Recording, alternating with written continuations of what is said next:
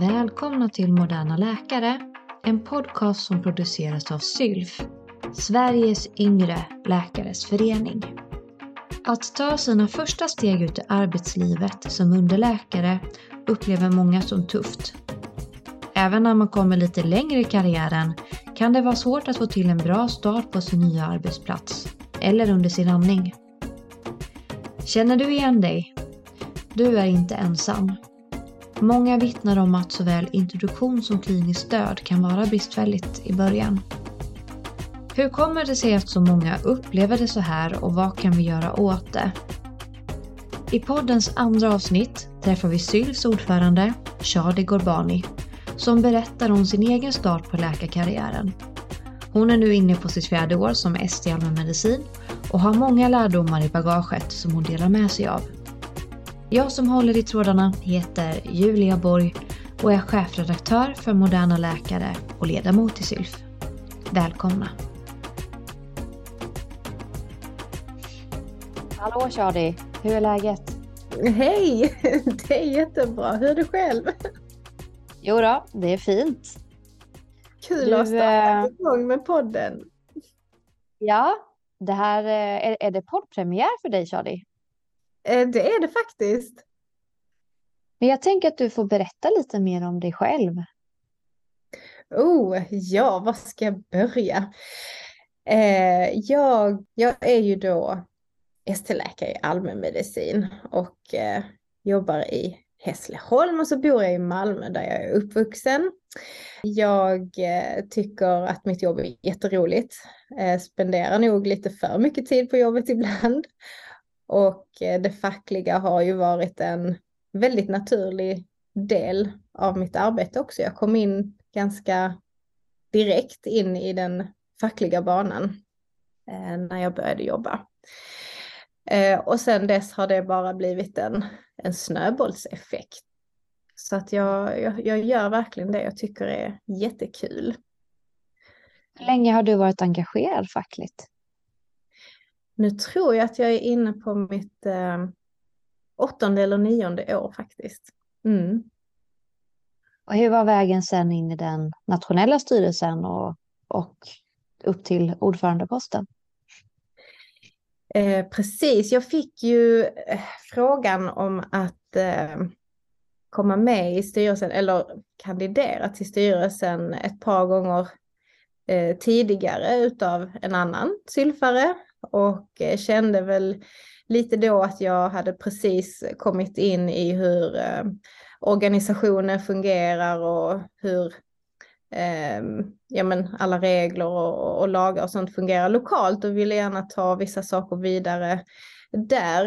Eh, men sen så, ja, jag vet inte riktigt vad som hände. Jag kände att nej, men om någon tror på att jag skulle kunna bidra med någonting till Eh, den nationella styrelsen och jag tycker att det här är så himla roligt så att jag tog en chansning och eh, kom då med ju i oktober 2021 var det nog ja. Mm. Eh, och sen dess har det gått väldigt fort. jag har knappt hunnit med eh, i början men, men nu har jag det och det, det har ju helt klart varit bland det, bland det roligaste jag har gjort men också eh, det, bland det svåraste kan jag säga. Utmanande men jättekul. Vad är det som är särskilt utmanande? Eh, det, en, en sak som jag tyckte skulle bli lite svårt för mig var eh, att man blir så... Eh, eh, man blir ju en, en, en nationell figur, alltså man syns ju väldigt mycket eh, i media och eh, jag hade ju aldrig varit intervjuad för någon tidning eller eh, på radio eller tv eller något sånt där innan. Så att eh, lite, lite mediaskräck hade jag kan man väl säga. Och eh, att tala inför publik, jag, eh, när jag var yngre och ja, ung vuxen så tyckte jag också det var ganska läskigt att prata inför stora folkmassor. De rädslorna känner jag att jag har kommit en bra bit in och, och bearbeta och har nu ju varit väldigt eh, synlig. Eh, och det var inte så farligt som jag som jag trodde. Mm. Jag tänker i en, i en styrelse jobbar man ju mycket som, man jobbar ju i ett team. Mm. Vad, var, vad blev den stora skillnaden att gå upp då från att vara ledamot till att vara ordförande? Det är en jättestor eh, stor skillnad. Man blir ju ledaren i den gruppen. För mig var det ju väldigt, väldigt ovant. Å ena hållet har jag fått höra från, från kollegor och chefer att jag har de, de egenskaperna trots att jag aldrig haft en sån där riktigt renodlad ledarskapsroll, men att jag är väldigt driven och sådär. Eh, men att eh, gå från det till, en, till ordförande för en nationell styrelse var ju ett jättekliv. Och det... Och att företräda 13 000 medlemmar också är ju ja, den, det är också den, one of a kind. Mm. Precis.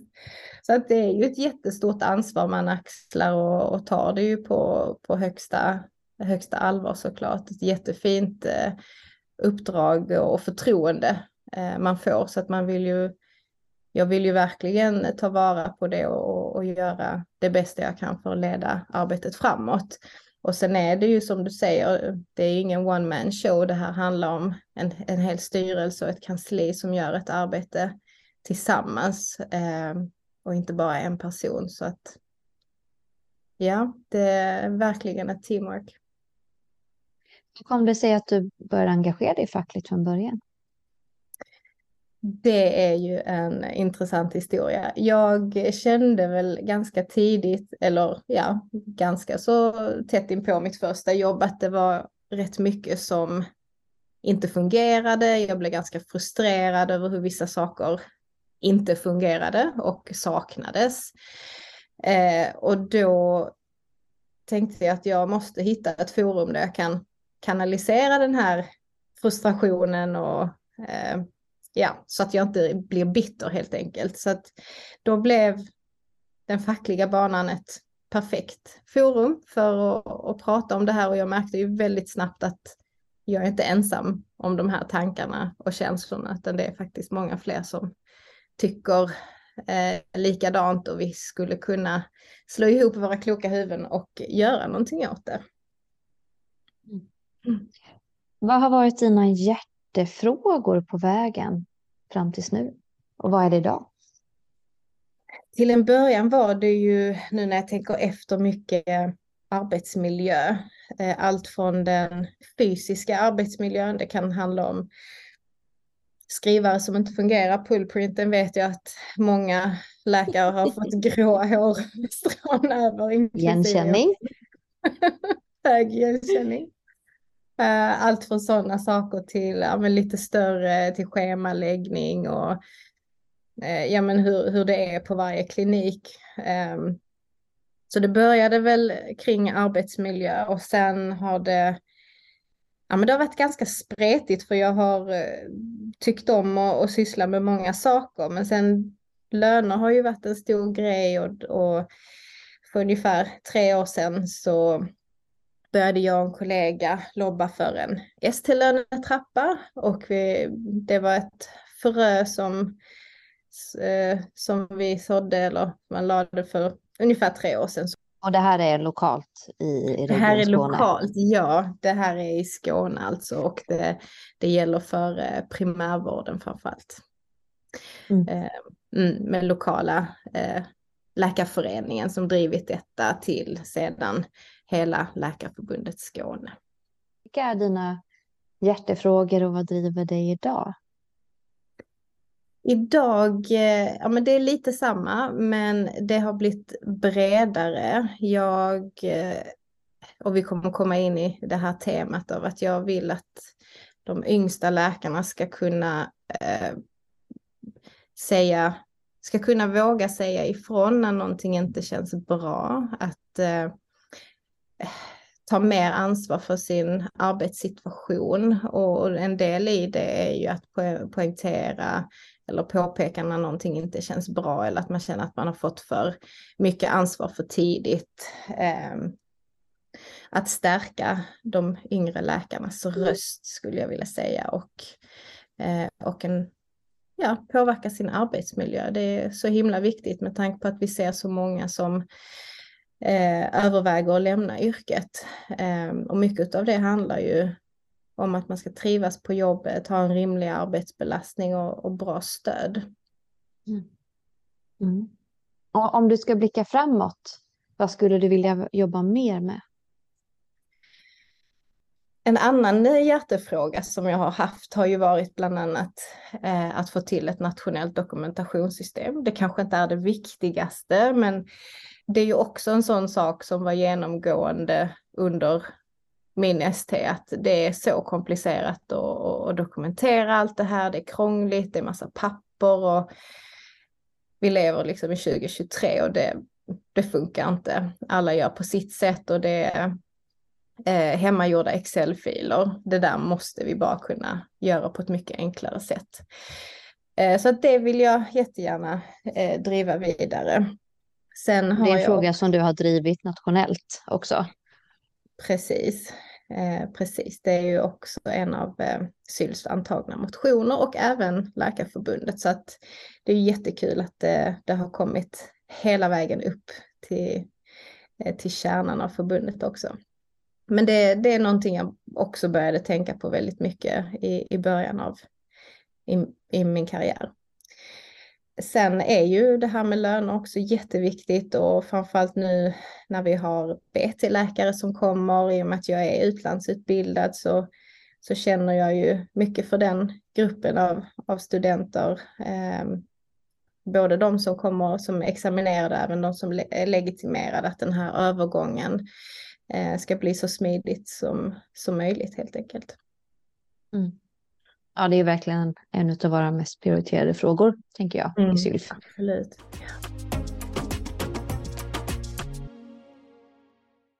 Du skrev ju en text till eh, första numret av Moderna Läkare som handlar om hur det är att vara ny och framför allt hur det är att vara ny på jobbet. Mm. Hur kom det sig att du ville dela med dig av din upplevelse? Eh, jag tror det är viktigt att vi pratar om sånt som är jobbigt. För eh, det är, jag, jag tror ju inte att det är en ovanlig berättelse. Och eh, senare har jag ju förstått att det var flera som tyckte likadant. Men att man kanske inte vågade säga någonting. Eh, så jag tror det är viktigt att vi, vi pratar om sånt som är jobbigt, för ofta är vi ganska många som känner likadant. Och, då, och först då kan vi göra någonting åt saken och eh, framförallt stärka varandra till att det, det, om det någonting är fel så ska det inte vara fel, utan vi kan påverka det. För vad var det du läste någonstans? Vad jag studerade? Ja. Eh, jag studerar i Wrocław i Polen. Mm. Och hur var vägen sen från examen och in i underläkarlivet? Eh, precis. Eh, jag, jag, tog examen så jag blev ju inte legitimerad. Jag var tvungen att göra en AT, vilket var faktiskt väldigt bra. Jag tyckte om eh, min AT. Eh, så jag jag tog en sommar ledigt faktiskt efter examen. Kände det här är sista sommaren jag kan eh, ta en hel sommar och, och sen ska jag jobba liksom resten av livet. Så att jag började inte förrän strax efter sommaren, augusti-september där någon gång. Då fick jag ett vikariat på medicinklinik eh, och Ja men starten var ju så som jag skriver, det, var, det gick lite för snabbt. Eh, jag hängde inte riktigt med och eh, det var jobbigt. De, de där veckorna, de första veckorna, månaden eh, var väldigt tuff. Ehm, så att introduktionen var inte så som jag hade önskat så att säga. Var det din första jobbrelaterade kontakt med svensk sjukvård då? Eh, inte direkt. Jag jag hade en praktik på kvinnokliniken och förlossningen efter tredje året. Då fick jag gå bredvid eh, en överläkare och eh, första gången jag hamnade på en, en OP-sal eh, var genom att vi skulle ha ett planerat kejsarsnitt.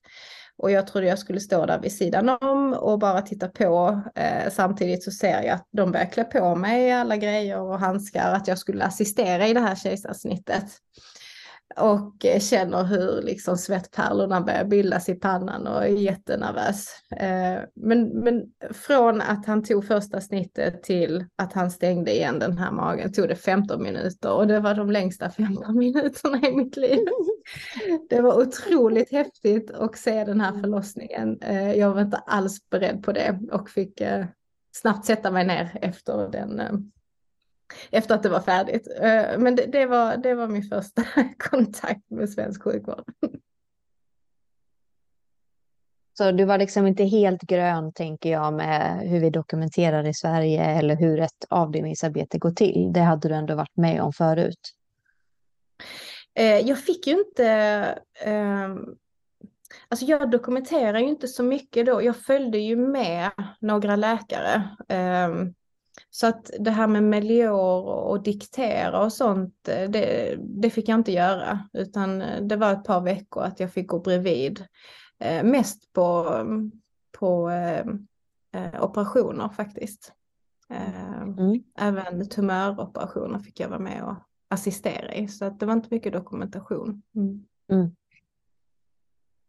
Hur var din upplevelse av dina första dagar där på, på medicinkliniken? På första vicket efter examen? Det var ju jättenervöst. Eh, att komma tillbaka från ett annat land och ja, nu ska man helt plötsligt börja jobba och ta ansvar och ja, men det var ju på riktigt nu. Nu skulle man ju omvandla all sin kunskap till praktik. Um, och, och det här ansvaret var ju, det var påtagligt. Det kändes ju att ja, nu, nu har jag patienter på riktigt och det är jag som har ansvar för dem. Så att det var nervöst och, men spännande och samtidigt. Kände du en press på att prestera eller att du var tvungen att kunna allt? Helt klart. Eh, man vill ju inte, inte ha svar på eh, när någon ställer frågor till en, vare sig det en annan kollega eller om det var mitt på ronden eller från, från sjuksköterskorna. Eh, det är klart att man kände den pressen. Alltså, folk kom ju till en för, eh, för att få svar och då, då ska jag ju kunna de svaren. Även om jag precis har börjat eh, jobbet. Mm. Vad fick du för introduktion då? Eh, det jag minns av den var det var väl en eller två dagar där dels man fick gå igenom ja, med journalsystemet. Hur dikterar du? Hur ska du göra praktiskt? Och sen visa runt på de olika avdelningarna. Nu var inte det här ett jättestort sjukhus. Ehm, eh, men eh, en rundtur på huset eh, och sen var det nästan ganska så direkt in i avdelningsarbetet efter två dagar tror jag. Mm. Eh, och då fick man ju gå med en, med en överläkare och eventuellt en underläkare till. Så, så du var, var rätt så, för jag menar på vissa avdelningar jobbar man ju flera underläkare, men det låter som att du var rätt så själv, rätt så från början. Mm. Vi var en, ibland två eh, på avdelningen, men det var väldigt varierande. Mm. Vad mm. upplevde du var liksom besvärligast i början? Eh, det var nog att allting, allting var nytt. Eh, och det kändes lite jobbigt att ställa för många frågor. Eh, jag, jag, tror jag hade känslan av att jag borde kunna mer än vad jag kan. Trots att det är ens första arbete. Men ja, men lite den känslan av att vi är ju så pass högpresterande och vill ju visa eh, att vi kan. Att det, det, jag, jag, jag, tror att jag eh, blev lite för överväldigad för snabbt och, och inte riktigt vågade eh, säga, säga ifrån. Så ja, man sprang ju efter och försökte anteckna så mycket som möjligt, läsa igenom hela journalen, inte bara det sista, för man var så rädd för att missa någonting. Eh, göra de här sammanfattningarna, alltså det, det var mycket information att ta in på väldigt kort tid. Mm. Varför tror du att, för det här är ju en väldigt vanlig berättelse, att man kommer så förhållandevis färsk mm. ut från ja, antingen då VIK efter termin 9 eller rätt efter examen eller bara om man är nyrandande på en klinik så går det så oerhört fort många gånger innan man liksom sätts rakt ut i verksamheten och ska producera. Mm. För du beskriver ju att det var en sjuksköterska på samma avdelning som var inne på sin tredje introduktionsvecka. Och det låter ju liksom fantastiskt. Hur kommer mm. det sig att vi läkare väldigt ofta i alla fall inte får en ordentlig introduktion? Mm. Vad tror du om det?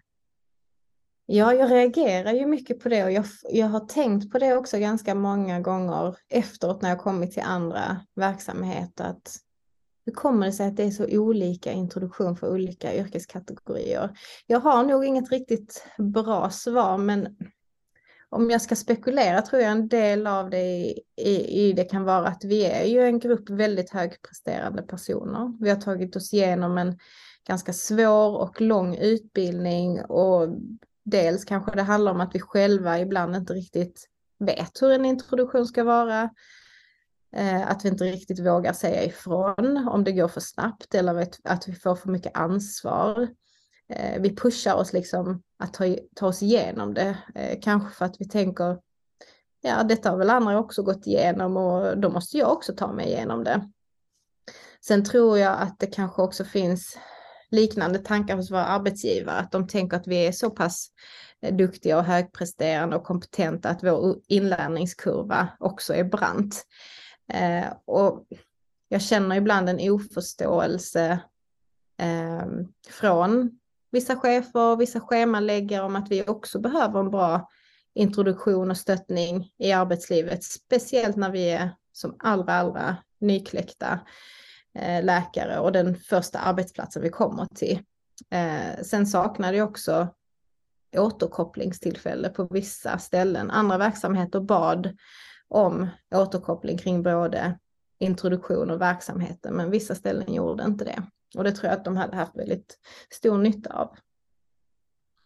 En annan sak som jag tror ligger oss lite fatet, om man tar till exempel jämför med sjuksköterskor och undersköterskor, är ju att vi hoppar ju runt på ett annat mm. sätt än vad omvårdnadspersonalen gör som jobbar på sin avdelning. Vi växlar mellan att vara på akuten, att vara på avdelning, på mottagning och så ska vi randa oss däremellan också.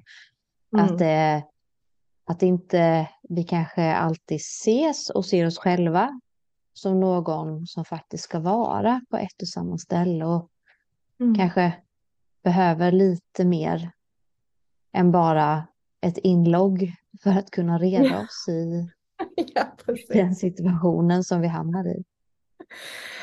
Ja, så kan det absolut vara. Det går ju väldigt fort. Alltså en, en AT är ju 18 månader, men det känns ju kortare på något vis. Just för att vi har så många olika placeringar. Så är man några veckor här, några månader där. Och det är ju klart, man kanske inte kan ha en månads introduktion på alla ställen, men då kanske det också behöver anpassa sig till vilka arbetsuppgifter man har. Då kanske inte man kan ha alla typer av arbetsuppgifter heller, eller åtminstone att man är flera personer eh, som kan ta hjälp av, av varandra. Sen kan det också ta väldigt lång tid innan man förstår vad man borde ha fått till mm. sig i början. Mm. Jag har mm. själv nu precis avslutat en randning eh, där jag också bara, jag, jag menar jag är ändå halvvägs in i min ST, jag har varit med mm. förr. Men där jag blev helt överrumplad och kastades rakt ut i att ta patienter självständigt och hade fått yeah. gå bredvid en, ett läkarsamtal med en annan mm. läkare och sen så förväntades jag visserligen med en mm. timmas anledning i veckan ändå liksom bara lösa det här. Och det tog mm. mig faktiskt en hel månad innan jag fattade, men vad är det som pågår? Vad håller jag på med? Yeah. Eh, och det säger jag ändå liksom halvvägs in i ST, så det är inte alltid lätt heller att och, och faktiskt höja upp handen och säga mm. hallå stopp, bromsa, vänta. Mm, precis. Då är ju schemat redan lagt. Du har ju alla de här patienterna, det går ju inte att, att avboka dem, men det är ju väldigt förvånansvärt hur, eh, eh, hur snabbt eh, man förväntas eh, klara av det dagliga arbetet på, på en helt ny plats. Och, och det går ju att boka patienter om man vill, men vi är ju väldigt vana vid att vi ska lösa och Precis. vi ska vara lite service-minded och patienten har ju väntat länge så nu måste mm. vi ta dem och sådär. Mm. Mm. Men det låter som att du hade en rätt så tuff introduktion till mm. läkaryrket. Ja. Det, det kan jag nog eh, påstå. Mm. Blev du rent utav avskräckt? Eh, jag blev lite grann eh, och jag tror att hade det inte varit för den överläkaren som såg hur dåligt jag mådde, eh, om inte han hade ställt mig frågan så eh, vet jag inte riktigt vad som, som hade hänt. Det kan vara så att någon annan hade fångat upp det också, eh, men där eh, de, de första veckorna där och speciellt när jag kom till den här andra avdelningen med mycket sjukare patienter så kände jag att eh, jag kanske inte klarar detta. Det, det här kanske inte är för mig. Det, det här känns alldeles för svårt och om det är detta som förväntas av mig så vet jag inte om jag kan prestera i den här nivån. Så att ja, det, det var en tanke som slog mig. Men jag är glad att eh, den här överläkaren stannade upp och, eh, och hjälpte mig ur det. Du, du beskriver ju i texten att det liksom byggdes på successivt och till slut så fick du nästan inget gjort för att du var så förlamad av stress. Mm. Mm. Hur lång tid tog det ungefär innan du hamnade där från det att du började? Det var inte lång tid alls. Det kan ha varit mm, en fyra till sex veckor kanske. Det gick ju jättefort. Um, så det var ganska så tätt in på start faktiskt. Mm. Men samtidigt inte första veckan heller så att mm. det var ändå något som du var det inte helt grön då även om du inte var så, mm. så långt in i karriären. Nej precis och det, jag, det, det, hade ju en, en liten snöbollseffekt just att det var Eh, I början har vi inte saker som släpar efter oss. Jag tror det var också jättesvårt att veta att ja, men, jag har x antal epikriser kvar och, eh, och diktera eller skriva eller remisser som ska skickas, brev på provsvar och det, det blev en, en hög som växte istället för att minska. Och när, det, när tempot ökade så blev ju den här högen också liggandes lite grann. Eh, och sen att eh, när jag väl fastnade eh, någonstans och, och bad om hjälp och, och, inte riktigt kände att jag fick den hjälpen så, så blev det ju att jag, jag, jag får ju försöka hantera det här så bäst jag kan. Och då blev det ju längre dagar, eh, kom hem väldigt sent och det drabbar ju såklart sömnen, att man blir väldigt orolig. Har jag missat någonting? Det var ju också en, en tanke som slog mig väldigt ofta. Har jag missat någonting här kan patienten råka illa ut. Så det blir ju en väldigt ond spiral av många saker samtidigt. Mm. Var det andra underläkare som du bad om hjälp ifrån eller överordnade? Det var andra, andra underläkare. Eh, nu var vi ju några stycken som eh, hade liksom samma mönster, att man stannade kvar och var tvungen att bli färdig. Eh, men till och med där kände jag att de blev färdiga snabbare än mig. Eh, jag var ju långsammare och, och det stressade mig lite också att hur kommer det sig att jag inte lär mig snabbare eller att jag inte kan göra detta eh, på samma sätt som dem. Men det fanns ändå en tröst i att ja, det var ju inte bara jag som inte blev färdig, utan det var ju nästan allihopa. Mm. När det då blev uppenbart att du inte mådde bra, att det var för mycket, vad hände då? Eh, ja, jag bad ju inte, eller jag sa ju aldrig till någon att, att jag inte mår bra, utan man, man man pushar ju sig igenom det. Eh, och tänker inte att någon annan känner likadant, alltså att det är så pass illa. Eh, och då blev det ju till slut att jag, jag hörde liksom ingenting, det blev för mycket och jag, ja, men jag fick lite panik inombords och då märkte jag att den här överläkaren då tittar och frågar hur mår du egentligen? Eh, och så bara brast jag. Det, det var som att där öppnades liksom locket på den här tidens svårigheter och jag bara, jag klarar inte det här. Jag har så mycket att göra och jag hinner inte och jag vet att det kommer bli sent. Och då sa han till mig att nu gör du bara det du absolut måste. Och så var det då några eh, uppgifter. Han bara, allt annat lägger du undan. Och sen går du hem. Och det var så skönt att, att höra eh, honom säga det. Att nu släpper du allting och går hem. Och sen efter det så började jag få mer hjälp och eh, ja, men lite, lite bekräftelse och samtidigt stöttning i att upplever du det här är okej, okay? tycker du det är för mycket och då började det bli bättre och jag tror också några av mina kollegor eh, insåg att eh, det var jättejobbigt. Mm. Men pratade ni om det här då, alltså pratade ni underläkare om att ni faktiskt satt kvar efter arbetstid och inte var klara? Mm. Ja men det gjorde vi ju och det var ju flex. Alltså det kunde ju vara obetald övertid för att det här var ändå arbetsuppgifter som skulle vara färdigt till slutet av dagen. Vi visste ju inte bättre, eller jag visste i alla fall inte bättre. Eh, och då blev det ju att flexberget, det ökända flexberget ökade ju och det blev ju många timmar och det var inte riktigt så att någon från, eh, från HR eller chefen kom och frågade varför har du så många timmar utan det bara samlades på eh, rätt så snabbt. Och det var ju inte så att vi kunde gå hem tidigare någon dag för att antingen så det bästa scenariot var att vi gick hem i tid eller så att vi stannar över. För min del i alla fall var det eh, oftast så. Mm. Men du hade, hade du flextid? Eller var det samvetsflex? Eh, vi, vi hade flex då.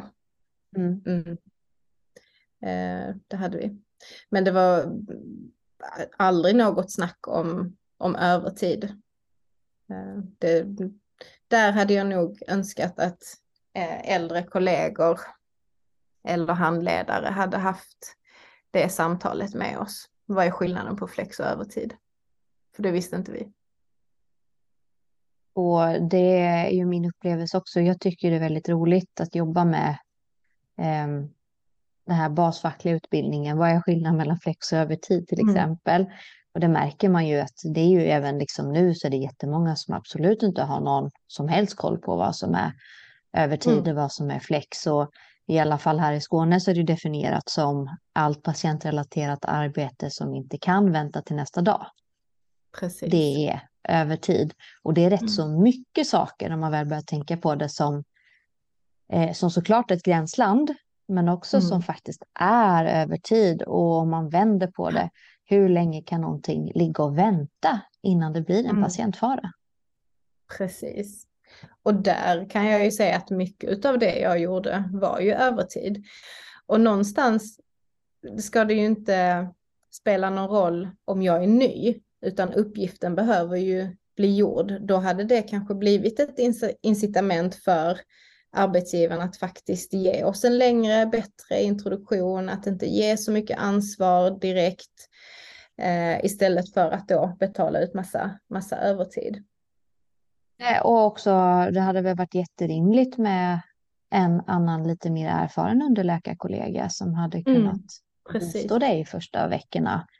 Eh, det är också en form av kollegial introduktion i alla fall som ju kan kompensera en mm. del annan introduktion som kan vara svår att tänka på kanske som, som chef eller överordnad att man behöver som, som ny läkare.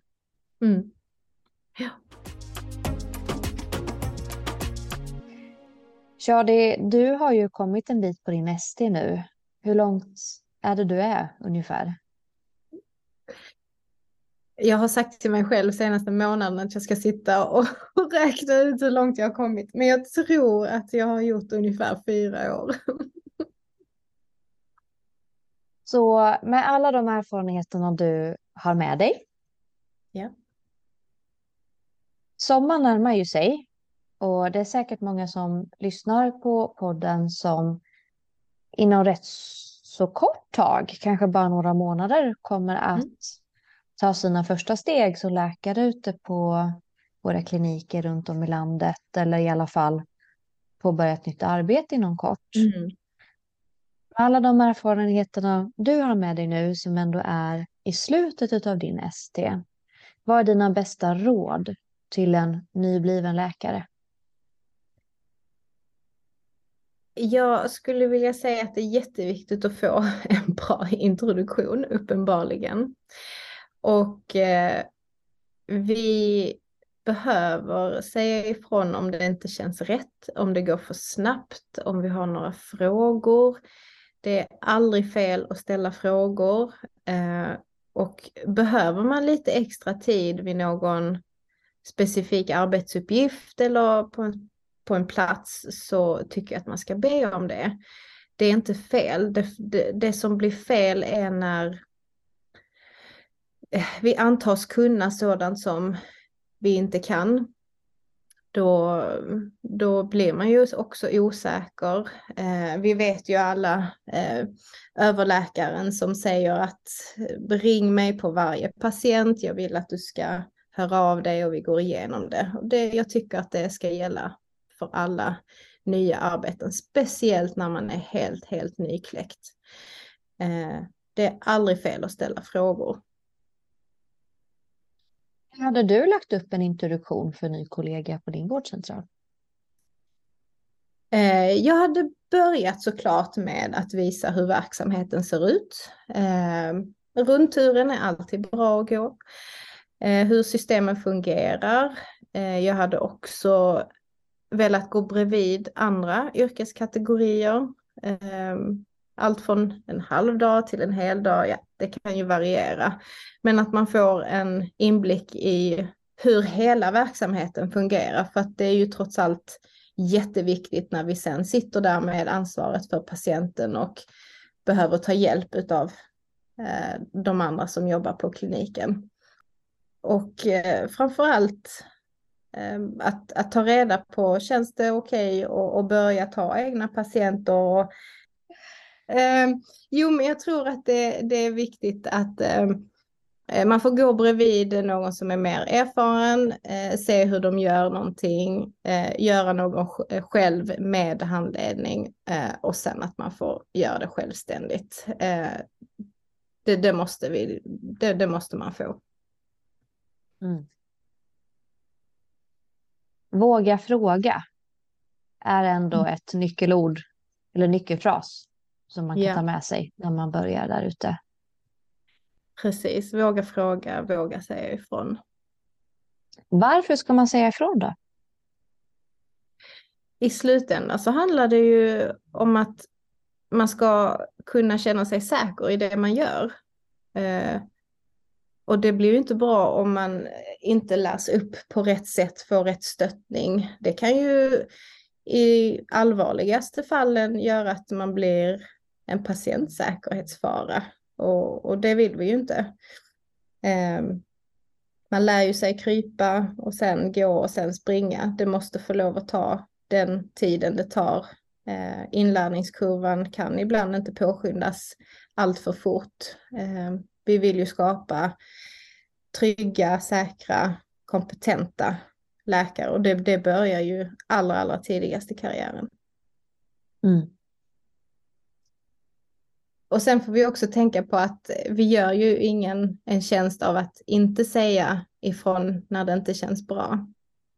Eh, vi hjälper ju varandra och oss själva eh, av att känna oss trygga i, i det vi gör.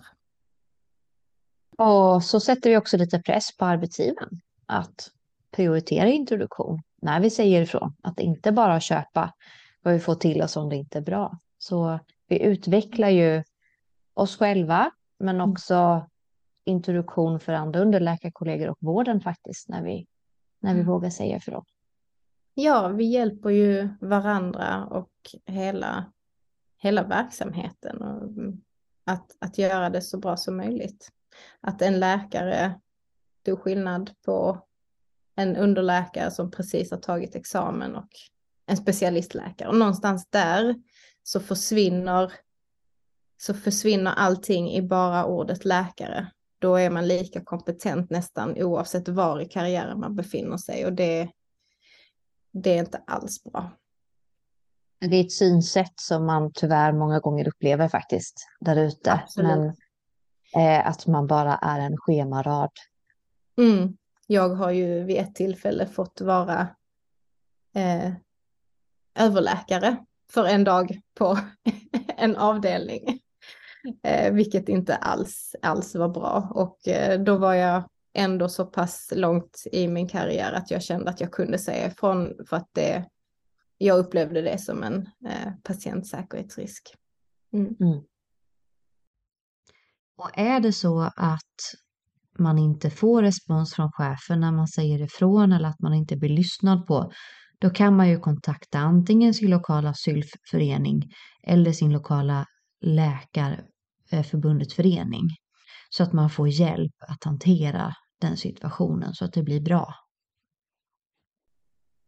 Men Charlie, tack så jättemycket för den här stunden och för alla goda tips och råd som du har gett till underläkare där ute. Tusen tack för att jag fick vara med. Det här var jätteroligt. Tack. Vi kommer höras fler gånger. Absolut, det ser jag fram emot. Hej då. Hej då.